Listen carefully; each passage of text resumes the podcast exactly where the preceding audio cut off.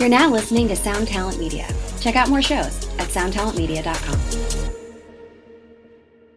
With Lucky Land slots, you can get lucky just about anywhere. Dearly beloved, we are gathered here today to. Has anyone seen the bride and groom?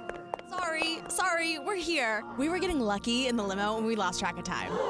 No, Lucky Land Casino, with cash prizes that add up quicker than a guest registry. In that case, I pronounce you lucky. Play for free at LuckyLandSlots.com. Daily bonuses are waiting. No purchase necessary. Void where prohibited by law. 18 plus. Terms and conditions apply. See website for details. This is the Jabberjaw Podcast Network. Visit jabberjawmedia.com for more shows like this one.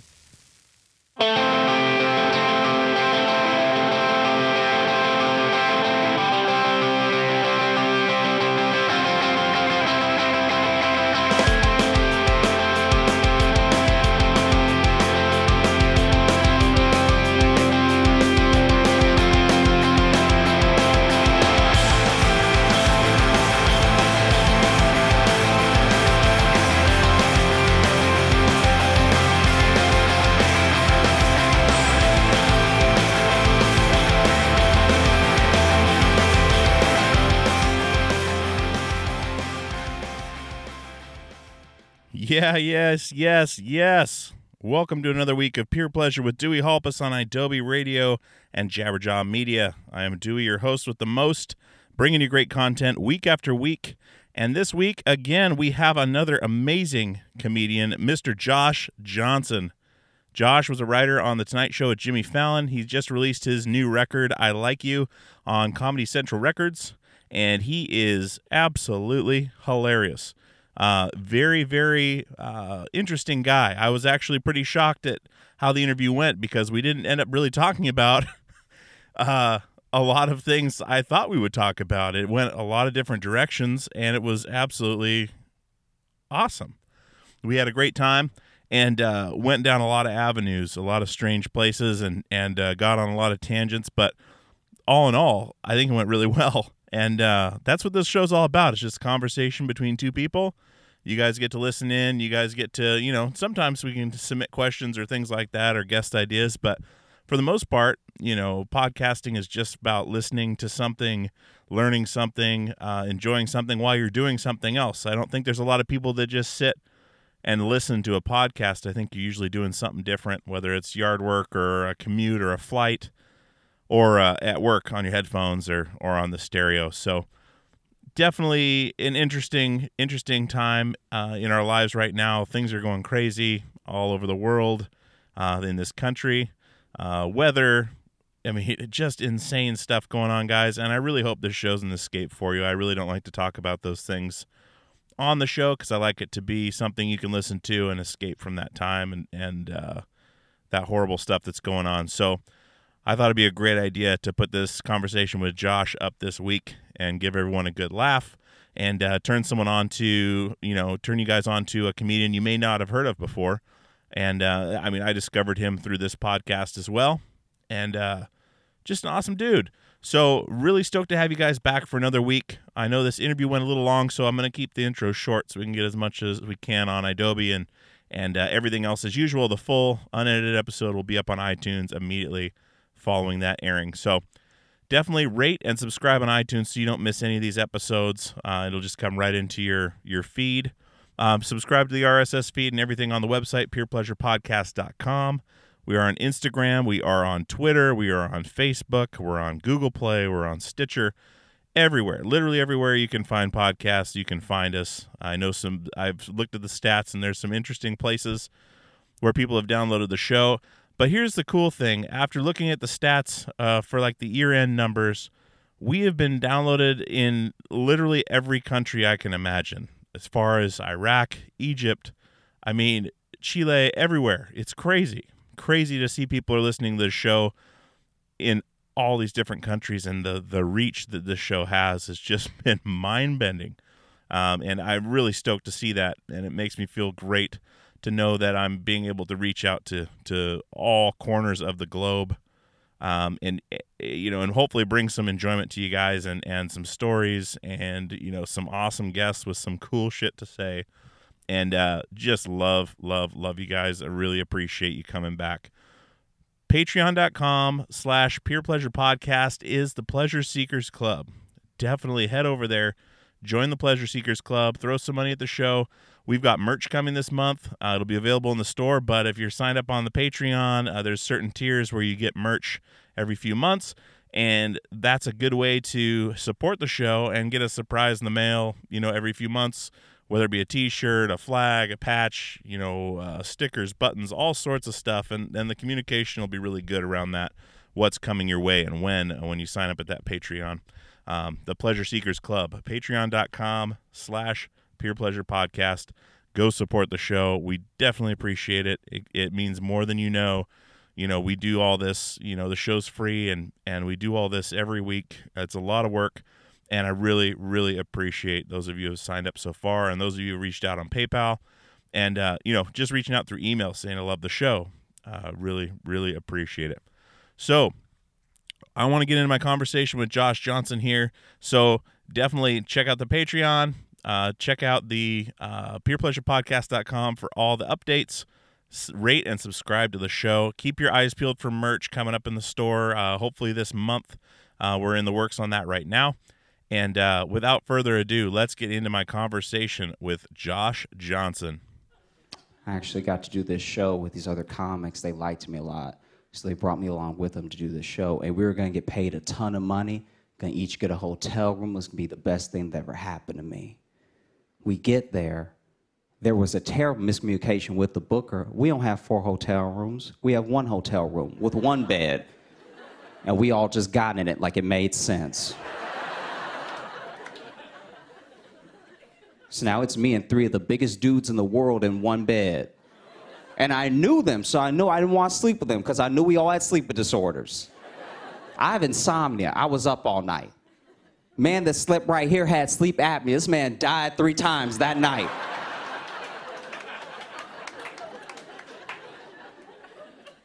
Man, the middle is a six foot eight, 208 pound black man. This is how he snored all night, nonstop, whole night. uh, the entire night. It's horrific. Man at the end right here has night terrors. He's a screamer. I don't know what he's scared of because he's bigger than everything. But he screamed so hard and so loud, he woke up people the next hotel room over, but not himself. So all night, all yeah was this dude right here making noises, this dude right here moaning, this dude right here screaming, and me laying horizontal at the bottom of the bed like a dog. so all I heard all night, all I heard the entire night was, uh, uh, uh, uh, yeah, uh, uh, uh, uh, yeah. So, Josh Johnson, welcome to the Peer Pleasure Podcast. How you doing? Doing great. How about you? Doing great, man. Just got uh, out of some traffic a little early, and glad we could start early because you guys being on the East Yeah, Coast, sure. it's it's tough doing the evening interviews, especially if you got stuff going on. So appreciate the Oh yeah. The willingness to uh, be flexible on that, and and uh, right on. Well, uh, so you just released your album, I Like You.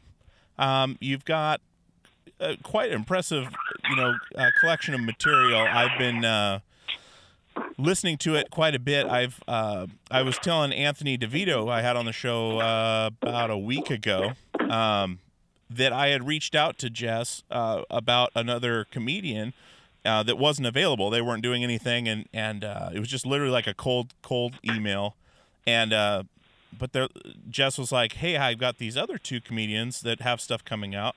I was like, "Cool, send me their stuff," and she sent it over, and it's absolutely hilarious.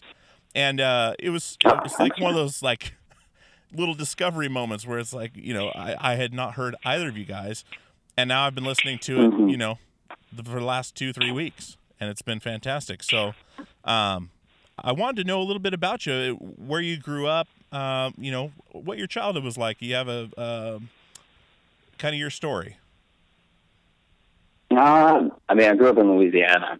That's where I was born, and so I went to school and college in Louisiana, and then I uh, moved to Chicago to start doing comedy, and was in Chicago for three years, and then I um, uh, moved to New York like at the end of 2015. Okay. And did you is that when you uh, got the job with the Tonight Show, or was it did you just move to New York to move to New York? Yeah, that was before I I moved to New York to move. Uh, I got the job at Fallon in 2016. Uh, so yeah, I've just been trying to learn how to do stand up since 2012, and then got you know a little bit better every day, and just been trying to build a good you know body of work. Yeah. Well, you definitely have something going. I mean, you de- you definitely have. Uh, you know, your on-stage demeanor is is really endearing. Um, that's one thing I noticed right away. That and your timing. I mean, uh, the first thing she sent me was the uh, the Tonight Show performance, um, and it, one thing I noticed right away was I loved the delivery. I mean, it was just this like warm kind of. It kind of invites you in, and then you every once in a while hit with something big where it just it's even more dynamic. I think from your from your you know cool calm demeanor into where you do like the uh, uh, when you had to sleep in the same bed with all those Yeah, comedians. yeah. That was that was absolutely hilarious. And and uh, you know, is that something you really when you started out and you said in 2012 when you've been learning how to do stand up, is that something you looked into, Yeah. or is that something you developed as far as that demeanor on stage? Uh, I, I guess it kind of just came naturally. I don't remember really trying to learn to do whatever it is people see. I think if anything, if I thought about it enough, I'd ruin it. Yeah, because I, I, I mean, it's, it's just plays out perfectly for, uh, for your style. I mean, it's, it's, it's your own thing. It's, it's. Uh, I know some people get you know really loud on stage and that are way calm off stage, or you know this is how I'm going to be as a comedian. But it seems like it seems more natural uh, the way you're doing it, um, and talking to you now for the first time. You know what I mean? So, um, what got you into comedy? What got you going that direction? Um, I don't think I was good at anything else. So I think it naturally sort of felt the most, um, it, it felt the most natural to go in that direction because I, you know, studied design when I was in college and stuff, and I, I was all right at it, but I wasn't like, you know, any sort of like prodigy. Uh huh. And in that, I was like, well, if my real job job is going to be design, which is just as freelance as comedy, then like, there's really very little point in not just going with the thing that's more fun that I like more. I mean, I feel like everything kind of flows, everything kind of happens naturally, and including me getting into it. I think I just I saw stand up from a young age, and and I always thought it was cool. And I knew I wanted to make it a job. I wasn't exactly sure how, but I um had always felt that. And then there just kind of came this time as a young adult where I was like, oh well, I don't know if I'll make any money doing design. I don't know if I'll make any money doing comedy, but I really do have to pick one. And so when with with that, I mean, did you start doing? I mean, did you just start writing down ideas in a notebook? Did you? I mean, how did you how did you come to doing stand up, going to open mics? I mean, yeah, I wrote down ideas in notebooks since I was like 13. Uh-huh. And I never knew what it was going to be. Like it, it wasn't stand up what I was writing. It was just like, oh, this is this is something weird, or this is something that bothers me, or you know, like uh, I think I just started out writing about things that bothered me, not always in an in an annoying way, but just like, oh, I, I don't feel like anyone ever talks about this.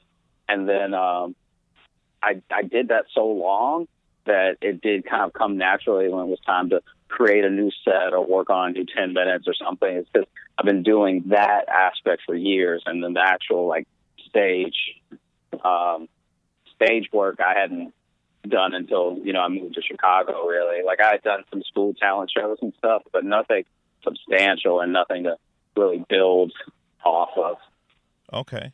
So from all this journaling, I mean, kind of, I guess you could call it journaling. Maybe uh, you have I mean, gobs of material to go back to and write from.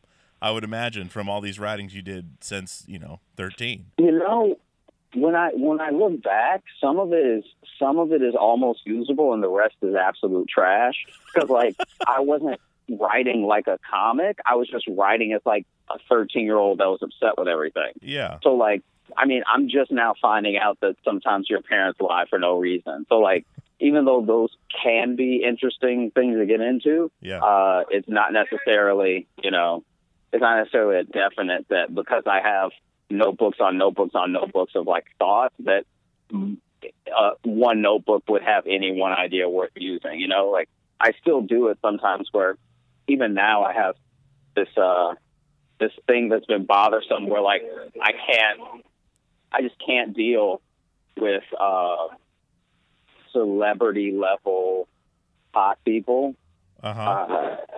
because like because they're so hot that they think the world's a good place. You know what I mean? Like Yeah. like like they're they're so hot that like they don't understand rejection, which is like most of our experience. Like most people experience the most rejection. It's why there's a fear of it oh yeah. and I and and so like as I thought about that more, I was just kind of like, yeah, I don't, I don't know if I can condone like just hanging out with really, truly, just insanely hot people. You know, it's like it's too much because it because because you're talking about it like when I was a kid. When I was a kid, I was not. I did not have any money as a kid. Like we grew up like we weren't the poorest of the poor, but like you know, money could be tight at times. And I knew a kid who complained to me.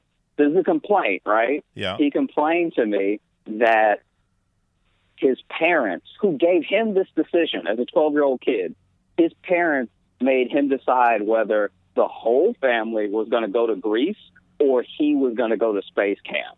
And he was just like so annoyed and mulling it over for me. And I just had this incredible urge to blast him in the face. I didn't do anything. I just sat there. But like, that's what talking to a hot person is like all the time because they're like, oh, it, people just keep like hitting on me. And it's like, as someone who has gone hungry for consecutive days, I will never feel bad that people are actively trying to feed you. Yeah. Like, and I and I think that like even like that was something I wrote down because it was like bothering me, and that's what I've pretty much been doing, you know, since I was 13. And it wasn't stand up; it was just like things I think about.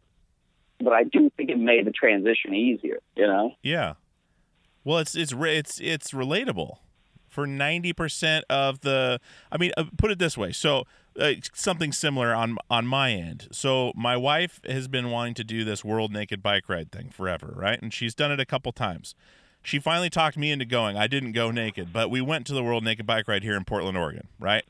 And Mm-hmm. we get there and she immediately just everything off right and i'm standing there in shorts and a t-shirt on some little kid's mountain bike that we borrowed because we don't own bikes so i'm six foot five 368 pounds. Like it, it was hilarious. Anyway i'm looking around and i should be like wow there's all these you know naked people. Awesome. I was convinced that literally 0.5% of the general public is attractive. It was horrible. And you you just picture like it's it's just hilarious. Like the the the amount of of uh, just bravado that people have and everything else i mean those hot people are such a small percentage but at the same time your stuff becomes more relatable. It's kind of the same thing where you're frustrated about this. When you go into a into a comedy club I, probably 98% of the people there relate to it and the other 2% are those hot people that are like oh fuck him you know Yeah, exactly. Because it's like I think you know it's the same thing with driving, where like everyone is willing to admit that the world is full of terrible drivers, but nobody thinks it's them. yes So like no matter what city I go to in America, I can be like, man, you guys drive terribly, and everyone will kind of like chuckle because they think it's not them. But it has to be somebody. Like I'm not driving. I only take the train Yeah. or a bus. So like I know it's not me. But if you're in a car and you think it can't be you, you might even be the driver. Yeah. You know? Yeah. It's like if you're the bad if you're the bad roommate, you know, and or you're the roommate that can't keep anybody, you know, living with them. You are the bad roommate. It's can you realize it that way. Yeah, yeah, and, and, and I don't know. It's like that's a that's a main. Not I wouldn't say it's a trope, but it is it is a facet of comedy where everyone is willing to admit there's idiots, but like not anyone in my circle.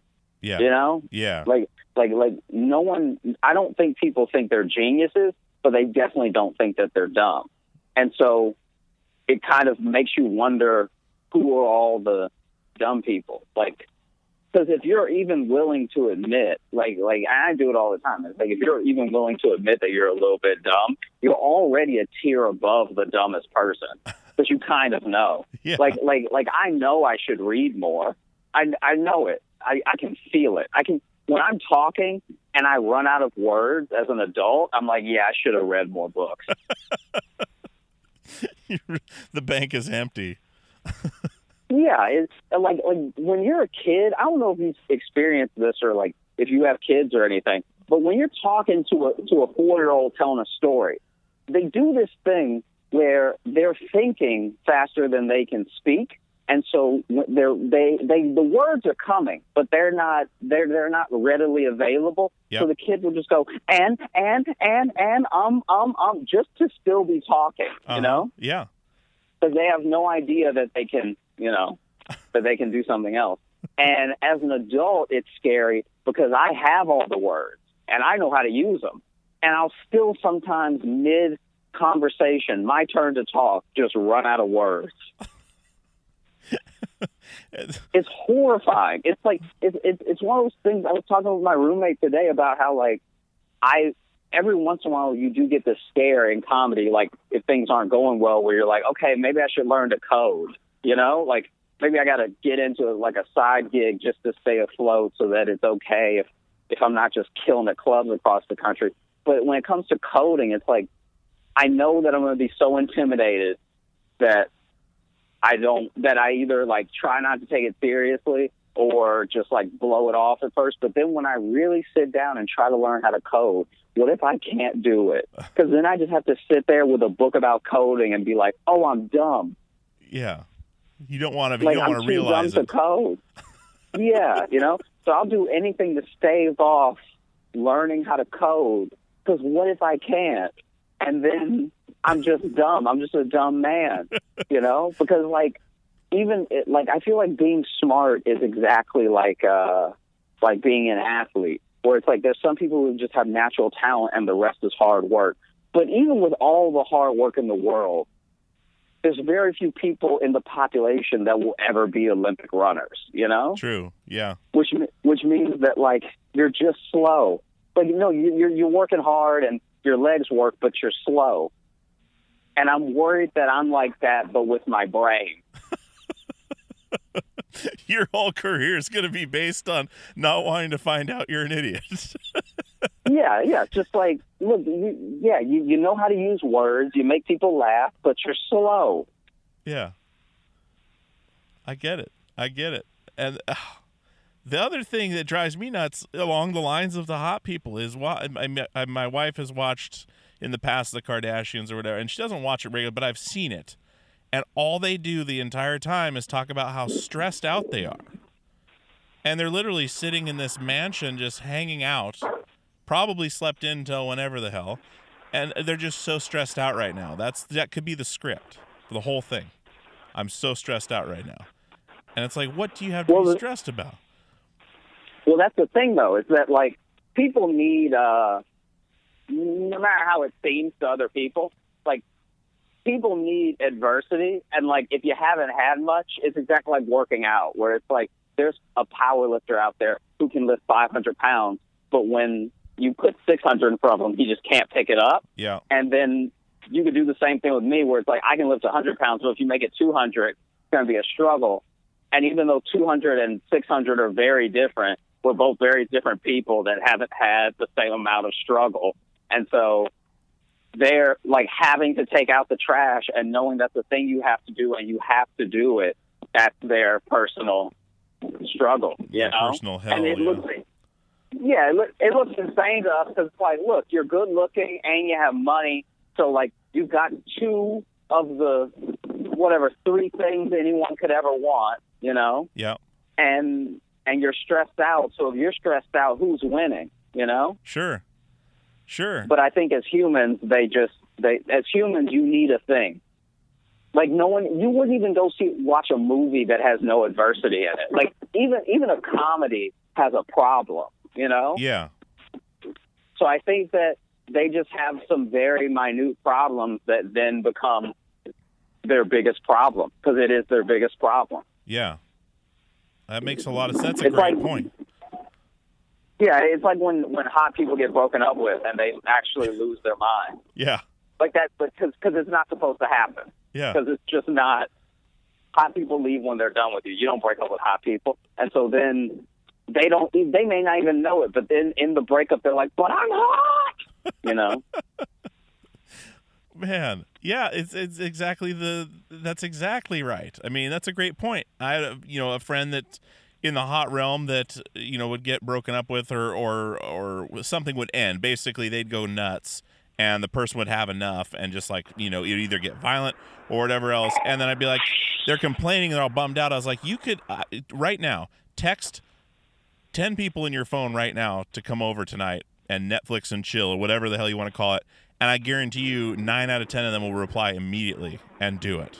You know, and then other people have to go out and they have to, you know, fight through all these horrible dates and everything else just to find someone that can even get laid. You know what I mean? Like it's it's absolutely Yeah. hilarious to think about the the it's like the the income inequality thing even, you know. It's all there's a, a really tiny percentage of people that yeah, it's just uh, I I I get your frustration with that. And it's also that relatability really, you know, drives things home with the comedy part because I mean it's it's something where people are immediately interested in what you're saying because they felt the same way, you know.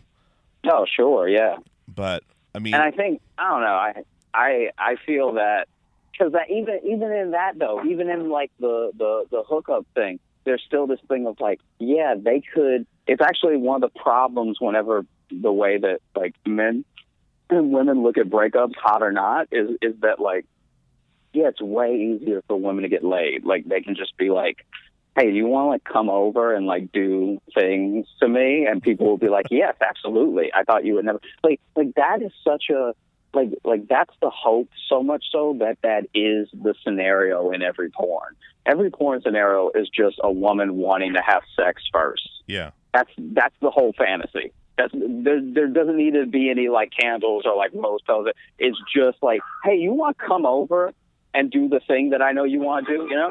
Yeah. but even within that even within like it's so easy for someone to like move on in that way where they can just text people on their phone and then you know get a hookup. Even in that hookup though it, it is just as hard for uh I- i'll just make it men, men and women to make it like an easy analogy but it's just as hard for a woman to find somebody that cares about her as it is for a dude to get laid That's true. That's true. so then it's like so then if if it is this thing of like yeah we broke up and she started hooking up with people it's like oh well none of those people care about her that's why she hooks up with people not Yeah. one person yeah. you know what i mean Yeah. like Leveraging that's the just the hotness. Yeah, because because and that in that in that respect, I do actually feel bad for hot people because being hot is like having money, where you just don't know who your real friends are. Like you just, oh, do they want some money? Are they trying to get money out of me? You know? Yeah, exactly. Uh, uh, Kate Willett. I don't know if you've heard of Kate Willett, but she has a joke about, uh, you know, people say it's hard or uh, easy for women to get laid, and she said if that's the case, I'd like to take back all that time I had to sit around listening to stories about or theories about aliens. Because she's talking about hooking up with uh, you know stoner dudes all the time and or skaters and stuff, and how much conspiracy theory bullshit she had to sit through just to get laid. Yeah, and like you know, I think even to that point, it's like, oh well, we're both missing the uh the part where you just have that uh that like almost porn reaction where you're like, stop talking about aliens and, and do something. yeah, exactly. You know I mean? Yeah, exactly. It it comes around so few times in a man's life, like it almost takes you being with, like like actually, like to make this scenario happen, it almost takes you having an active girlfriend, like like an actual current girlfriend, which already like throws the, that portion of the fantasy out of the scenario. But it takes you having an active girlfriend and then talking too much for a woman to feel comfortable and just like covering your mouth and taking your pants off. Yeah. just shut the fuck up. Let's do this. Yeah, because yeah. it's not that it's not that women don't think that they think it all the time, but like they're still like I think um, I think most human beings fall for their stigmas because the because because the stigma there is like if, if a woman's too aggressive, the, the stigma is that a woman can be too aggressive. yeah. That's the that's the idea. It's like she asks you out, is she whatever. And I, you know, I actually told one of my friends, I was like, oh yeah, you need to you need to do everything that you are internally telling yourself not to do because it's the only way you're gonna find like a dope dude. yeah. You know what I mean? Yeah. Like, like, like I laid out the whole scenario for. Her. I was like, look, you need to ask this dude out because if you if he's weird, like you ask him out, he's never going to be happy if you make more money than him. So Yeah. like already you you know like you can weed dudes out that way. Then you know you go on a date, you pick the place, okay, and then at the, when the when the check comes, you pay. You have to pay because if he can't handle you paying, he's not going to handle well you making more money than him. So you have to pay. And then if you like him after you pay, you go home and have sex with him. And then because this happens never ever, he'll be like, I think I have to marry you. and if he falls off on any step of the way, then it was never going to work out anyway. Yeah. Like I don't understand why people have to like date for six months and then get to this point where it's like, oh, you don't like that I read, and, then, and then they break up. It's like, yeah, you should have known he didn't like when you read whenever he was weird about you taking his pants off. Like the signs are there, you know. yeah. Yeah. And I also just think it, it's, it's our biology, you know, like like because of the way that we're built, women are constantly looking for red flags, and men are constantly looking for green lights. That's And so, as true. a result, men just ski past red flags like they're going down a black diamond slope, and then women like you know they see so many red lights that they have no idea what's on the other side of the street. Like Yeah. it's like yeah, everyone's got some red flags. Like that's what being a person is. It's why most people aren't fun. It's why the internet was a bad idea. like the internet was a terrible, terrible, terrible idea, and I'll say it till the day that I die because everyone's not cool. So what made us think that creating a thing where there's no threat of being punched in the face for what you say was going to be a good idea? Yeah. Exactly. Like we don't get along in person. I don't know why when you add anonymity it was supposed to go well. Yeah. You just think about how many how many lives have been destroyed by the internet. Well, and uh, we can never live without it now. I'm a, uh, I truly believe that if the internet was gone, I I think there's it's gone too far now to where there's people that have lived with it too much of their lives. Like I'm 35, Well- so like I remember when the internet came out, and I remember life before that and cell phones. And now there's so many people that have, have grown up with it. I think it would just implode. Like we could not live without it. But it's destroyed so Yeah. many lives.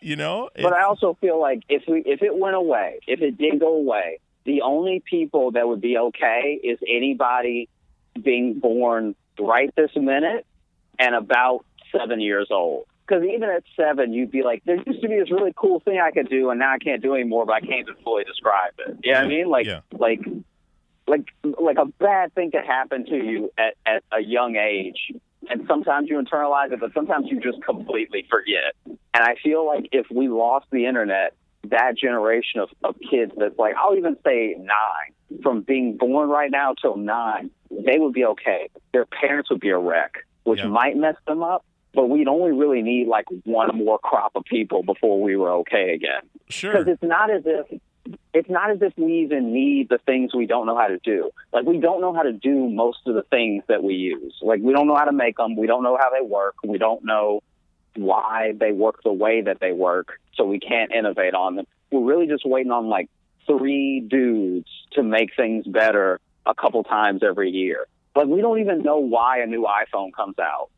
Like we didn't know something was wrong with the old one until two versions later. Uh-huh. You know? Yeah. So like so if it all went away, the people who are like the most used to it, like people my age, like I remember also that that sort of quasi before the internet thing where like I was so little before the internet that it doesn't even count because I wasn't aware of myself. So I became aware of my surroundings along with the internet coming out, you know? Yeah. And as a result of that, I don't think I would know what to do. I think I'd have to learn how to read a real map instead of just following a blue dot on my phone. Yeah. But I think that the people younger than me would be okay. And I feel like the people older than me would just have to like try to remember before because nothing's actually changed. Like like if if the internet just had like a 20 year run and that's it, then like there are people old enough that they remember before that anyway. So if anything, they'll just go back to their rotary phones. Yeah. You know what I mean? Yeah. They'll go back to their to their real life bartering, like like haggling at a farmer's market or at a thrift store.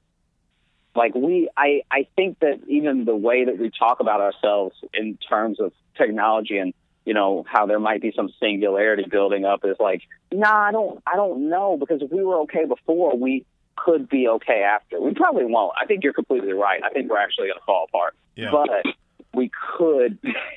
it's conceivable since we did it before that we could do it again. Now, don't get me wrong. I think we'll kill each other because, like, if you ever if you ever look at blackouts in certain parts of the world, it is hilarious how fast the lights could be coming back on so soon, and people still go riot. And it's like, what are you even rioting for? Because you were about to go to bed. Yeah. So like the light, like like the city blackout happened at 9 p.m. Most of you were about to fall asleep. Why can't you just sleep this one day off?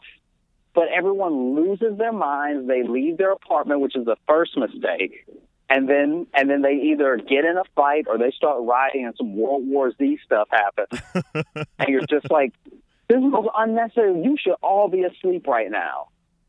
You know, Yeah. like worry about this in the morning. And if anything, in the morning, you should be extra chill because you're going to wake up whenever you want. For the first time in years, Exactly. you're going to wake up because there's no alarm clock, you know, and your phone's not working for your boss to call you. And if your boss made it to work, then that truly is all they have. Yeah. What's going on, guys? This is Dewey from Peer Pleasure, and I want to tell you about our newest sponsor, DistroKid. DistroKid distributes your music across all online platforms. They are an amazing company. I've enjoyed working with them the last few weeks, and they're going to be with us for a while, and I really, really appreciate that. I love working with great companies, and DistroKid is one of them. Uh, they have an awesome thing they're doing right now called Splits. Now, if you're working as most people are online, doing collaborations with people from all over the country, all over the world, as easy as that is with the internet, uh, you want to get those people paid when you put that music online. And Splits can do that. You can add an unlimited amount of collaborators to any track. You can change the splits at any time. You can add or remove collaborators at any time. You can see previous splits. And all your collaborators are going to have to do is sign up for a DistroKid membership, a DistroKid account, so they can get paid. And as always, DistroKid never takes a cut. You and your collaborators get 100% of the earnings in total. A couple other awesome things that they do is they set up an official artist YouTube channel. Uh, you can use Spotify Canvas, synced lyrics, promo card to promote your release on social media, a mini video for your socials as well. There's just so many awesome things about using DistroKid. And like I said, I don't advertise things I don't use, haven't signed up for. I have signed up for this. It is a breeze, literally a breeze and you can get going right away. So definitely check out DistroKid, and I want to give you 30% off your first year's DistroKid membership at any level. That is distrokid.com slash VIP slash PPP for Peer Pleasure Podcast. Once again, that is 30% off your first year's DistroKid membership at any level. distrokid.com slash VIP slash PPP. Go check out DistroKid right now, distrokid.com slash VIP slash PPP for 30% off. Hey, it's Kaley Cuoco for Priceline. Ready to go to your happy place for a happy price? Well, why didn't you say so? Just download the Priceline app right now and save up to 60% on hotels. So, whether it's Cousin Kevin's Kazoo concert in Kansas City, go Kevin, or Becky's Bachelorette Bash in Bermuda, you never have to miss a trip ever again. So, download the Priceline app today. Your savings are waiting. Go to your happy place for a happy price. Go to your happy price, Priceline. Hello, it is Ryan, and I was on a flight the other day playing one of my favorite social spin slot games on chumbacasino.com. I looked over the person sitting next to me, and you know what they were doing? They were also playing Chumba Casino. Coincidence? I think not. Everybody's loving having fun with it. Chumba Casino is home to hundreds of casino style games that you can play for free anytime, anywhere, even at 30,000 feet. So sign up now at chumbacasino.com to claim your free welcome bonus. That's chumbacasino.com and live the Chumba life. No purchase necessary. VGW Group. Void were prohibited by law. See terms and conditions. 18 plus. Hey guys, this is Dewey from Peer Pleasure, and I wanted to tell you about Premium Pleasure, our premium subscription service that's available now. PeerPleasure.supportingcast.fm is the website. There's three tiers Tier 1, Tier 2, and Tier 3. Tier 1 is $5 a month, it gets you the ad free experience. Tier 2 gets you access to the Peer Pleasure Passcast. It gets you access to the videos of the interviews. It gets you merch discounts. Tier 3 is $20 a month. That gets you all of that. It gets you the Passcast, gets you the video footage, discounts on merchandise, and monthly Zoom calls uh, with myself and other guests. We're going to have all kinds of stuff in there for you. There's all kinds of stuff in there for you now. There is, uh, I believe, 30 to 40 videos of these interviews. There is uh, multiple episodes of the Passcast. The Passcast is a podcast that I'd started separately that is me and another podcaster or me and a guest uh, discussing a deep dive into their favorite episode of Peer Pleasure. Um, so there's a bunch of those on there. So so and so and I would talk about the Chino Moreno episode. So and so and I would talk about uh, the Yvette Young episodes, and we would do a deep dive and tell where they came from, how we got the guest, stories of uh, that weren't discussed on the podcast or maybe weren't in there. Um, it's just another glimpse behind the curtain. So that's the big deal with this premium service is giving you a glimpse behind the curtain of how the podcast is made, gives you access to things I'm doing and things that we're doing with the show. Um, gives you, you know, ad free stuff. It gives you just all kinds of, of things that we could throw in there to help make it a valuable part of your month. Cause I put everything out there on this show. I put everything I have into this show. Um, so being able to give you guys that little bit of extra is a big deal to me, and having your support is a big deal to me because if we don't support our artists and creatives, we're not going to have any left. So I appreciate it. Peerpleasure.supportingcast.fm is the website. Go sign up today and get some of this premium pleasure. Exactly. And that's a, this right here Josh, this right here would make an ultimate sequel to Idiocracy. Have you seen that movie? Yeah, yeah. Okay, basically where they they could put all the people from 9 years old to, you know, 40 years old in some kind of area and isolate them and let everyone else and and destroy the internet and then let society basically start over, reset itself, you know, with the with the one of the stupid premise of of that. And and the other weird thing too is the internet changed so many things, but nothing you can actually really see. Like it expanded some people's brains with knowledge and you know having that availability, but it also hurt it. But at the same time, people made money off the internet, so that's going in their bank accounts. Nothing you see, like it didn't change anything that's tangible that you can hold on to. No, no. It's hilarious. Yeah, it, it, it only widened the spectrum. Yeah. Because now people are maybe dumber than they've ever been because they can just look up everything. They don't have to actually learn anything. Yeah. And people are also smarter than they've ever been because they can retain more knowledge than they've ever. Like T.J. Miller said a while back that he believes that the way that we do things now is going to influence the rest of comedy because, like, when you so if you talk about the three main inventors and like innovators of modern stand-up comedy you're talking about Lenny Bruce, Mort Sahl, and Jonathan Winters because they were the ones that influenced heavily George Carlin, Robin Williams, and uh, Woody Allen. Mm-hmm. And so, like those those three fathers, like those three kings of, of stand up, right? Yeah. Like what they did was like innovative enough that it was just different enough that it it, it widened the spectrum and and ever since then we've kind of been evolving from that. You know what I mean? Like like like the internet. Uh, the, the way TJ put it is that like Lenny Bruce, Mort Sahl, and Jonathan Winters didn't have anybody to watch to become who they were, which is what made those three special. And the ones that came after them, like Richard Pryor, George Carlin, Bill Cosby, and Robert Williams, like they only had those guys to watch. You know? Yep. so they didn't have like they didn't have the hours upon hours to to retain like we do. We have so many people to watch that by the time someone gets on stage, they maybe don't have the stage presence, but they have they could possibly have the mechanics to already know what they're doing. Whereas Lenny Bruce had to spend countless hours on stage. Like he would just he would just go. Like whenever he was in um I think it was at the there's a strip club that used to let him do as much time as he wanted, like pretty much every night. And there was another club that would let him do as much time as he wanted um, every other night. Uh-huh. And so, like, he would just go between those two clubs for like months and months and months. So he was building like hours and hours and hours of, of stand up just from talking on stage in front of people. And he was like one of the first dudes to like really do something like that. And he's actually kind of the influence on Carlin who would who would, you know, have an hour uh, and then throw it away in an hour and then throw it away. That actually came about because uh, these vaudeville and like old type comedians with writers who had like one liners but no real like personal stand up stories like like that old era of the 50s Uh-huh. those guys had an act and that act lasted their whole lives if it was good enough because there wasn't enough TV to burn anything you know Yeah, yeah, yeah, yeah. and Lenny Bruce was the first dude to like point. I, I don't know if it was. I don't know if it was. It's Bishop something. I think it was like Jonathan Bishop or, or somebody like that who like publicly criticized Lenny Bruce, and then Lenny Bruce shot back with like, well, you know, you've been doing thirty minutes for ten years, and I've done thirty minutes on TV that I'll never do again. Uh-huh. And that was the first time anybody had ever said anything like that.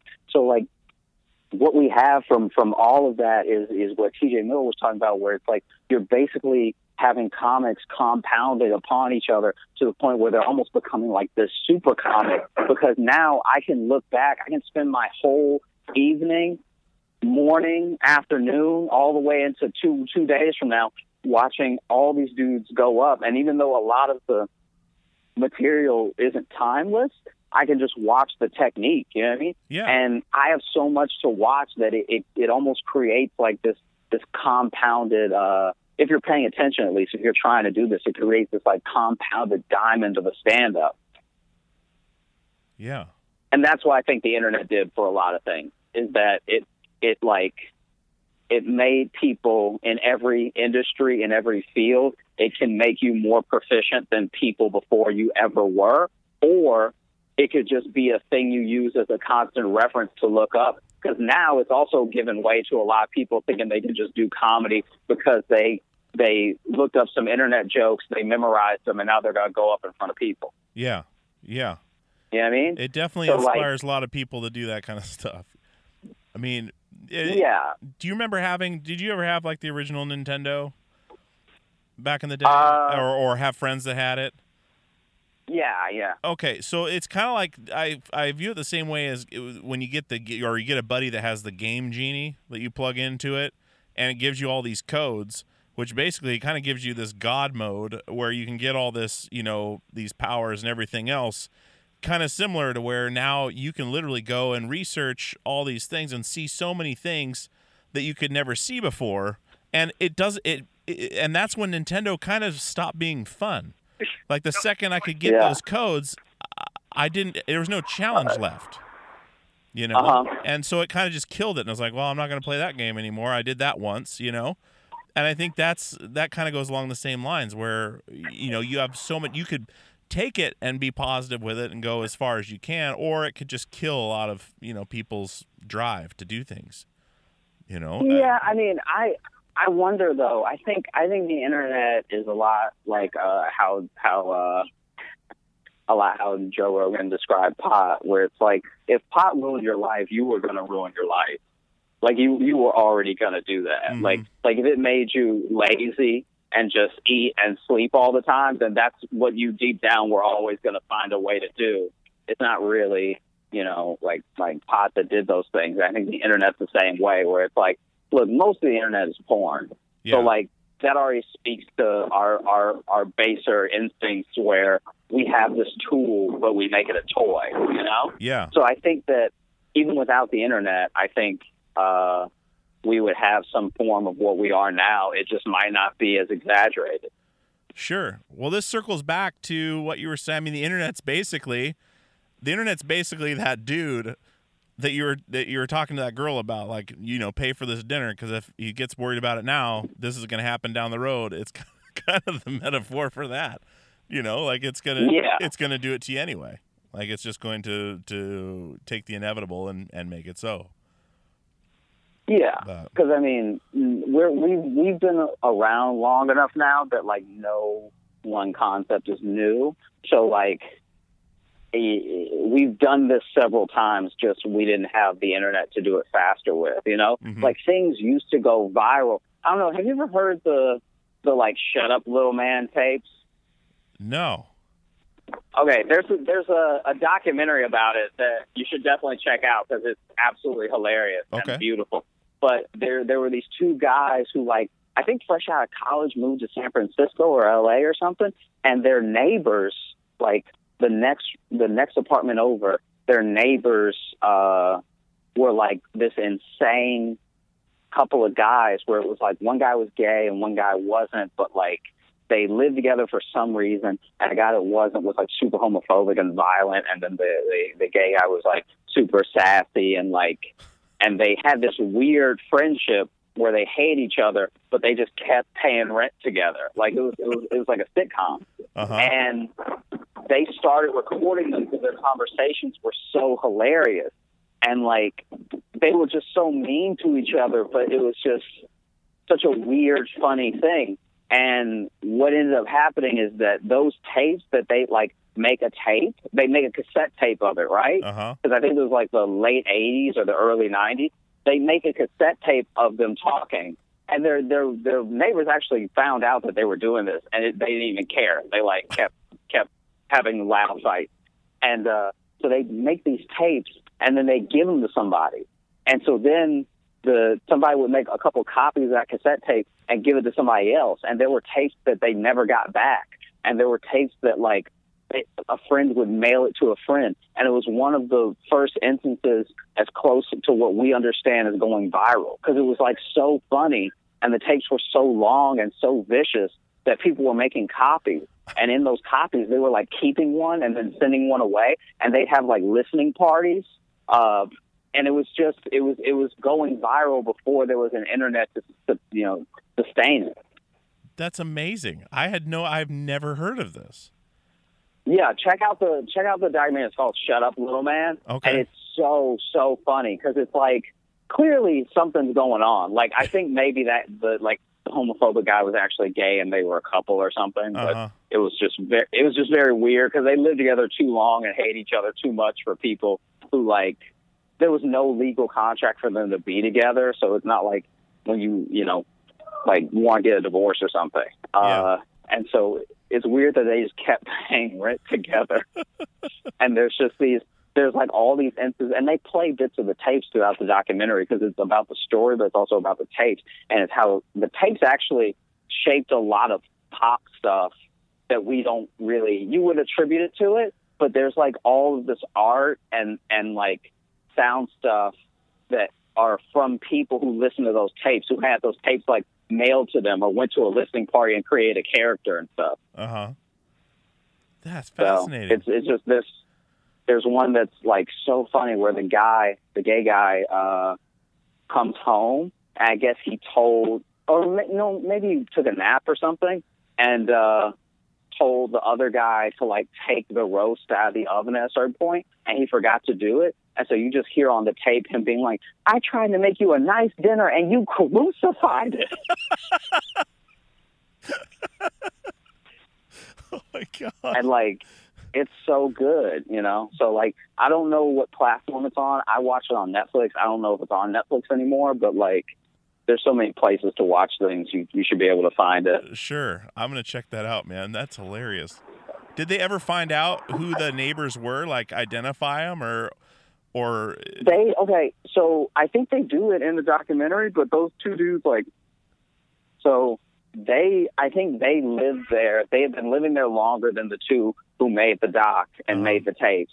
And then I think eventually they also moved out and like uh they still live together. I think one of them like moved out or something, but like even after they identify, it, there's a weird, there's this very weird like like anticlimactic thing about identifying them Yeah. because uh it doesn't mean anything. They're still just two dudes. yeah, You know? so it's like even when they say their names and like they talk about like the little like they build it up so much that you want this like sort of epilogue thing. But even in the epilogue they're like, Oh yeah, that was just two people. yeah, yeah, Yeah, I mean this wasn't like Louis and Chris Rock living together. It was just like two people that were funny by accident. You know. yeah. Oh my god, that's hilarious. I'm gonna check that out. That's yeah. This is uh, man. This is great. This is great stuff. This is I, I feel like I'm I'm uh, kind of in your in your world a little bit where you know uh, seeing how your mind works and how you develop these things and and taking these things and putting them on stage and and these different ideas of being frustrated and and everything else. I mean, did did you when you were working with uh, the Tonight Show?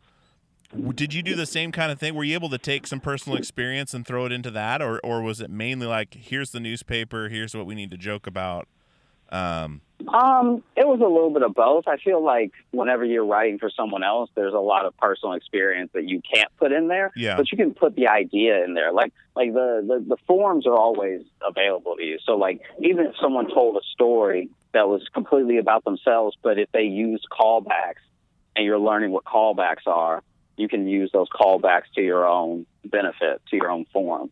So like I think you know I took a lot of my attitudes and put them into my my work at Fallon, but I also just like as far as like personal stories and stuff. There's also a tone of the show that like everything that I want to say didn't always match. uh huh. You know what I mean? Yeah. So like there were other things I kind of had to just keep for myself because only I wanted to talk that way about things. Yeah.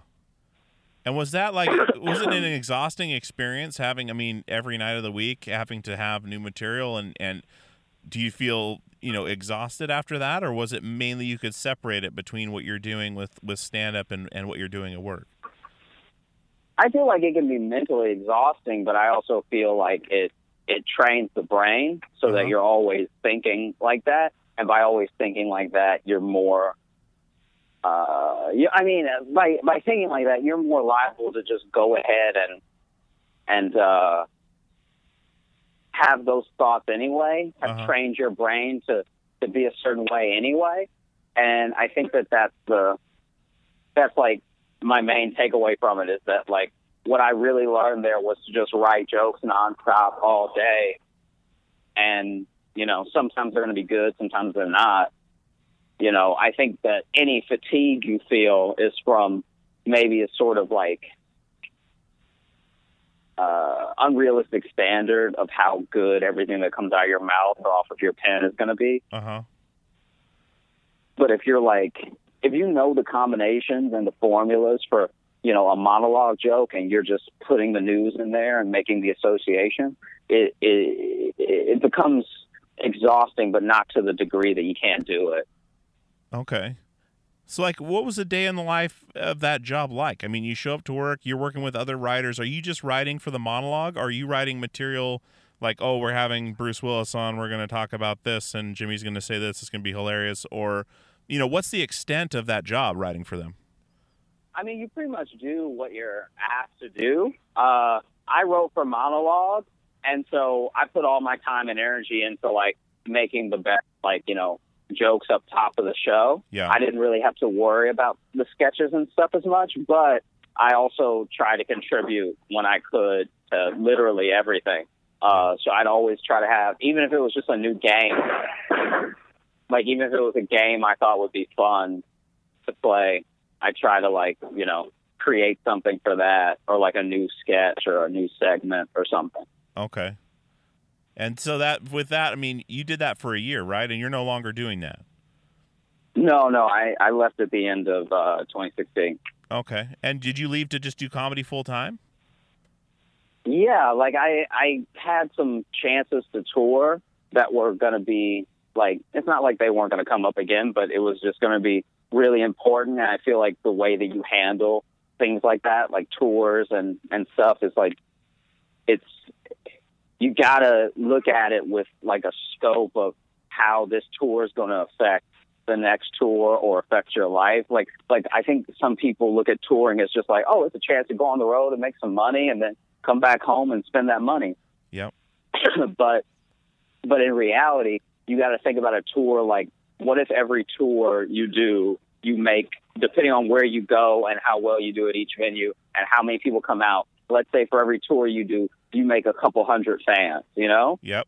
Then like you also need to go back to those places because now your fans might bring their friends and and so like yeah, I I feel like if I were going to stay and write, it would have been uh stunting my stand up a little bit because like going up in this in New York City is great, but it is like one very secure bubble of people Yes. and like they think a certain way and the way that the way that New York and LA think is just not the way that literally the rest of America thinks. You know? Very true. Yeah. So like if I was gonna get like really, really good and really relatable and, and use all these because honestly that's the other thing that Fallon taught me is just how to be relatable. Like how to how to make people who don't have all of your problems like care or or you know how to how to relate to people who you're nothing like because there's there's a couple things that just completely uh, connect and and and, and sort of encapsulate our experience, you know. Uh-huh. And so if you can tap into those things, then it doesn't even really matter what you're doing. You may not even be funny, but people are willing to listen to you talk. Sure. You know. Sure. Like I mean, I look at I was watching some some like old Lenny Bruce tapes today, and I mean, I don't think I laughed except for once, but the way that he talks about things and the way that you can tell that he's thinking is so enchanting that you just keep listening. Uh huh. You know. Yeah. And like, and and and maybe that's that's some people's whole style, you know, which is fine. I just think that if you're going to learn to be that, you have to be out there doing it, as opposed to just kind of like learning the theory behind it and continuing to, you know, work at a desk and try to make people laugh that way. You Sure, know. Sure. And looking at everything with a microscope or, or like a lens that uh, I need to make this funny. You know, that could almost Yeah. be debilitating having to look at everything and try to make it something instead of letting it just come to you on its own, you know, like, oh, this headline right here is already a joke. You know, I need to turn this into a joke kind of thing would almost be like a Yeah. a hindrance it seemed like, you know. But so when you I mean- left Fallon, you you went out to do comedy full time. I mean, that's kind of terrifying. I mean, especially living in New York, it's expensive as hell. At Portland's bad, but New York, Jesus. And uh, you know, Yeah. setting out to do something like that, I mean, that's a, a huge undertaking. I mean, it's also just I felt the same way that I felt when I started. Honestly, where I was like, "Look, I'm I'm probably I'm, you're gonna die no matter what." So like, one, worrying about how is is beside the point. You know what I mean? Yeah. And and I feel like I definitely had those fears leaving, but I also, you know, was lucky to have things lining up for me even as I was leaving that were going to make at least the first couple months out of out of it uh, comfortable. Yeah. and more more bearable to to make this effort to succeed. And and you know it all worked out. Um i think that there's chances like that that are like the most important things for people to do you know like like like uh, those really insane like because that's a crazy thing that is is fair to say that's a crazy thing to leave a, a steady job a good job Yeah. and try to like strike it out on your own because striking at out on your own was what you did in, in the first place to try to get that good job. But I mean, without chances like that, you really wouldn't have like that great of a life. Like like like my girlfriend moved here from Australia and like didn't know anybody and just like I mean wanted to live in New York and wanted to try things out here and that's like we wouldn't have met without that. And uh-huh. I was doing really, really, really well in Chicago. Like Chicago's home, you know? Yeah. Like Chicago's more more home than Louisiana most of the time. Uh like you know, tons of my friends are there. Like like I can get on shows there. Like people get me there, you know? Yeah. But I You're still had to make the move to New York. Yeah. And and and without making that move to New York, I would have met my girlfriend, you know? Yeah. And so both of us took this leap that like well, there was almost no reason for us to take. You know, she had a good job in Australia, and I was doing really well in Chicago, and we met up in New York. You know what I mean? Yeah. And like, I wouldn't trade that for anything, and and that only comes through, you know, having that tenacity to to just go ahead and take the leap. Because like, even if you even if you fail, it's like I look at all of life the way I looked at Mayweather Mayweather McGregor, like you're supposed to fail. So if you can make over a hundred million dollars sailing along the way, then you won. Yes, you Like- did. You're supposed to like like even when people tried to trash him after the fight, it's like he was supposed to lose. That's what everybody was saying the whole time. Why are you trashing a man that was supposed to lose? yeah. you know. But he also he also won because he landed more shots on him. He that dude, as someone who that was his first professional boxing fight, he landed more on on Mayweather than any professional boxer ever. Yep. He So sure even did. in his failure, he did better than any of the boxers who were trashing him and any of the boxers who had fought Mayweather before. And people can say all they want about Mayweather gave him rounds and stuff. It's like you never give somebody rounds with your face yeah. like like I I get I get if he was trying to wear him down, but you definitely don't do that with your face, especially when you're the best defensive boxer in history. Sure. So like and I look at all of life that way where it's like, look, I moved to New York. There's a there's a there's another scenario where I'm not even talking to you and I'm still working at Trader Joe's trying to scrap money together and thinking about getting a second job, you know? Yeah. but then but then there's also the idea of like you move here you move here with nothing like i didn't like and i'm not saying this to pump myself up i'm saying this to highlight how much of a like insane move this was like i really had nothing i just had a manager that was like you need to move out of chicago like you're done there you know Yeah. and he and he he was right, you know, like and and so I made this move, and all I really did was transfer Trader Joe's. Like I worked at Trader Joe's Chicago, I just transferred to Trader Joe's in New York, and then that was it.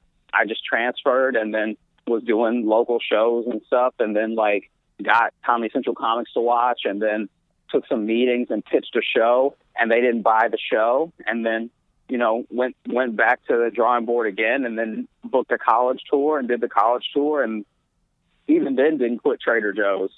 uh, and then, you know, so so it's like it's like you're supposed to fail. Like I don't I don't understand how people could possibly not try. Like you're absolutely supposed to fail, but even along the way, as you fail, you're gaining ground toward success. You know. Sure. Sure. As long as you're branching out, I mean that that makes a lot of sense. Like you could you could go right now and say, "Ah, I'm going to go work at McDonald's and see if something else happens." That would be, you know, trying to fail, but you got to at least get out there and do it. And that's and I've I've I really believe that. I mean, you're an incredibly inspiring individual, Josh. Like the oh, thanks. just the way I mean, you're so sure of yourself it's it's uh, inspiring because you mean you uh, even if you fail i mean you did what you're to do you know and and just from being on the on the the podcast with you for you know 56 minutes i already know like if i see something go down to where you know something goes good or bad i'm pretty sure i know how you're to feel about it you know and after that that 56 minutes of just chatting with you you know it's it's plain to see you know and it and it makes sense why you are where you are you know and and uh that charisma you know it's really uh well, no, really man, inspiring. I I appreciate it. Uh, it means a lot to me, man. I mean, I I was having a conversation with my friend the other day about about the whole thing of it, where it's like I have adult friends who you know say or feel or think that they can't do something, and it's like you. I mean, you were a baby, and babies truly suck. Like babies, they can't hold their head up. Like Yeah. you, they just they're just useless. And you went from being a baby to where you are now, as someone who can at least lift a spoon and feed himself. Mm-hmm. And even that, like, then then you're just a baby at this thing you don't know how to do, you know. And then and so uh, even when I started doing comedy or like, because I was like, I mean, those first few months, dude, I was like really bad. I was bad on a level that was like, dude, you should.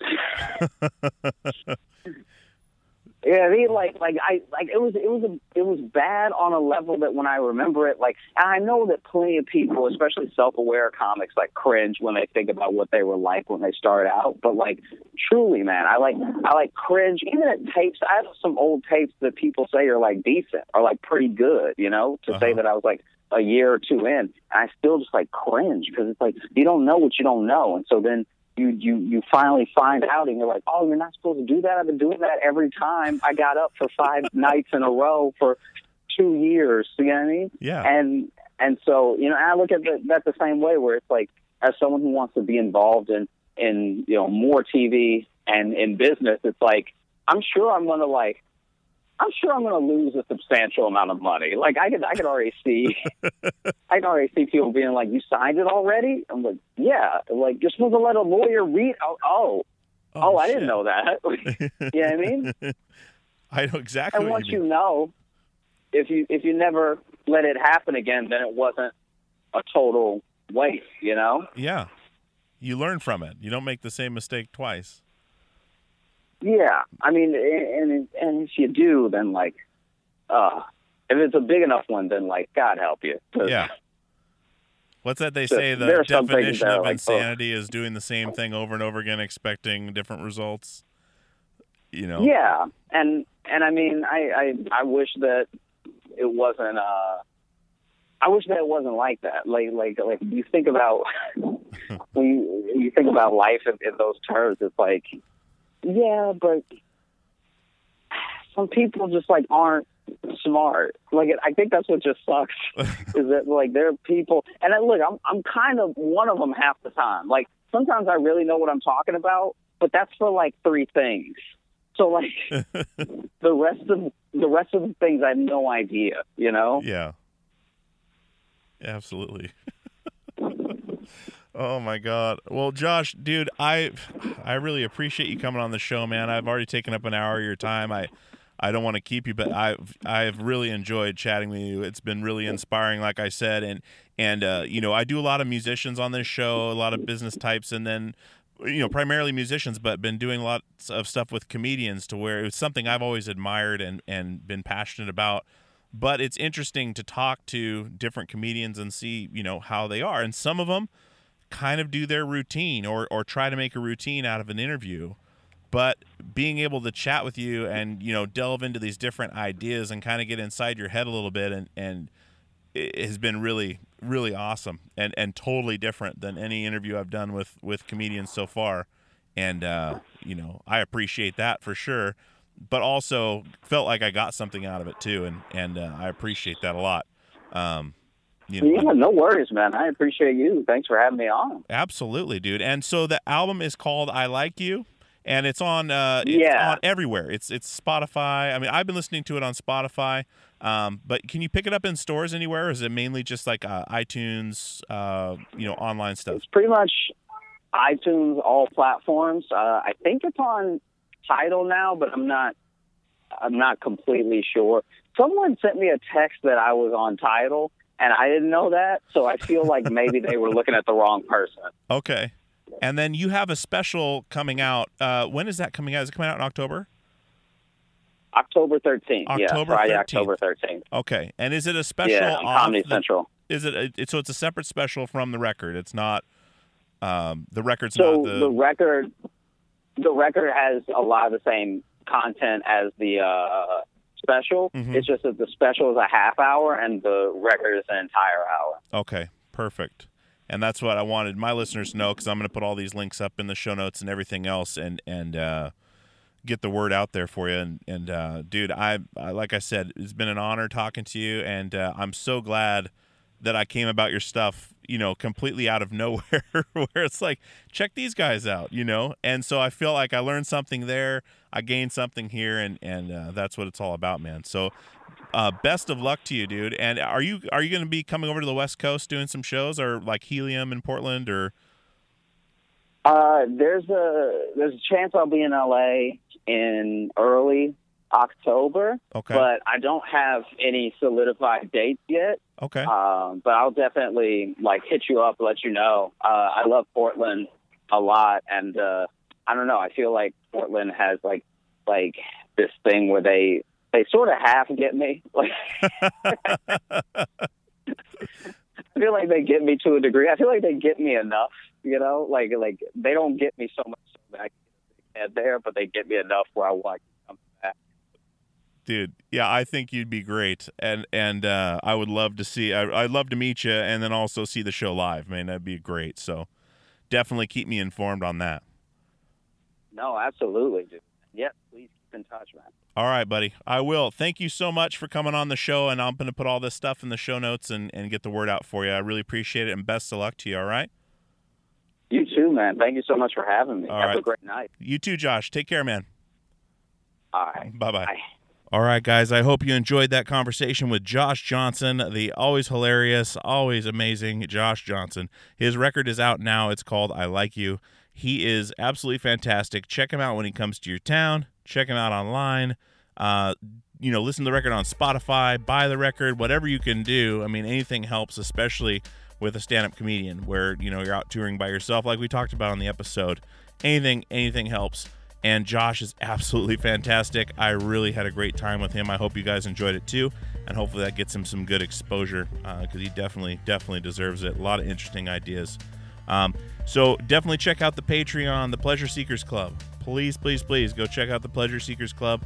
It's patreon.com slash peer pleasure podcast for merch and all sorts of bonus content, everything else. We just love having you guys on there. Everyone that's signed up, you guys are are just badasses. I love it. Um, and peerpleasurepodcast.com is a website for everything else. You can find all our links to everything, all our socials, all of what's going on. And next week we got another awesome episode. We've got some cool stuff coming up at the end of the month, um, and you know you guys will be made aware of that uh, very shortly. And uh, it's gonna be it's gonna be awesome. It's gonna be a banger. And we are so glad to have you every week. If you've listened this far, thank you so much. And uh, as usual, we'll see you on the radio.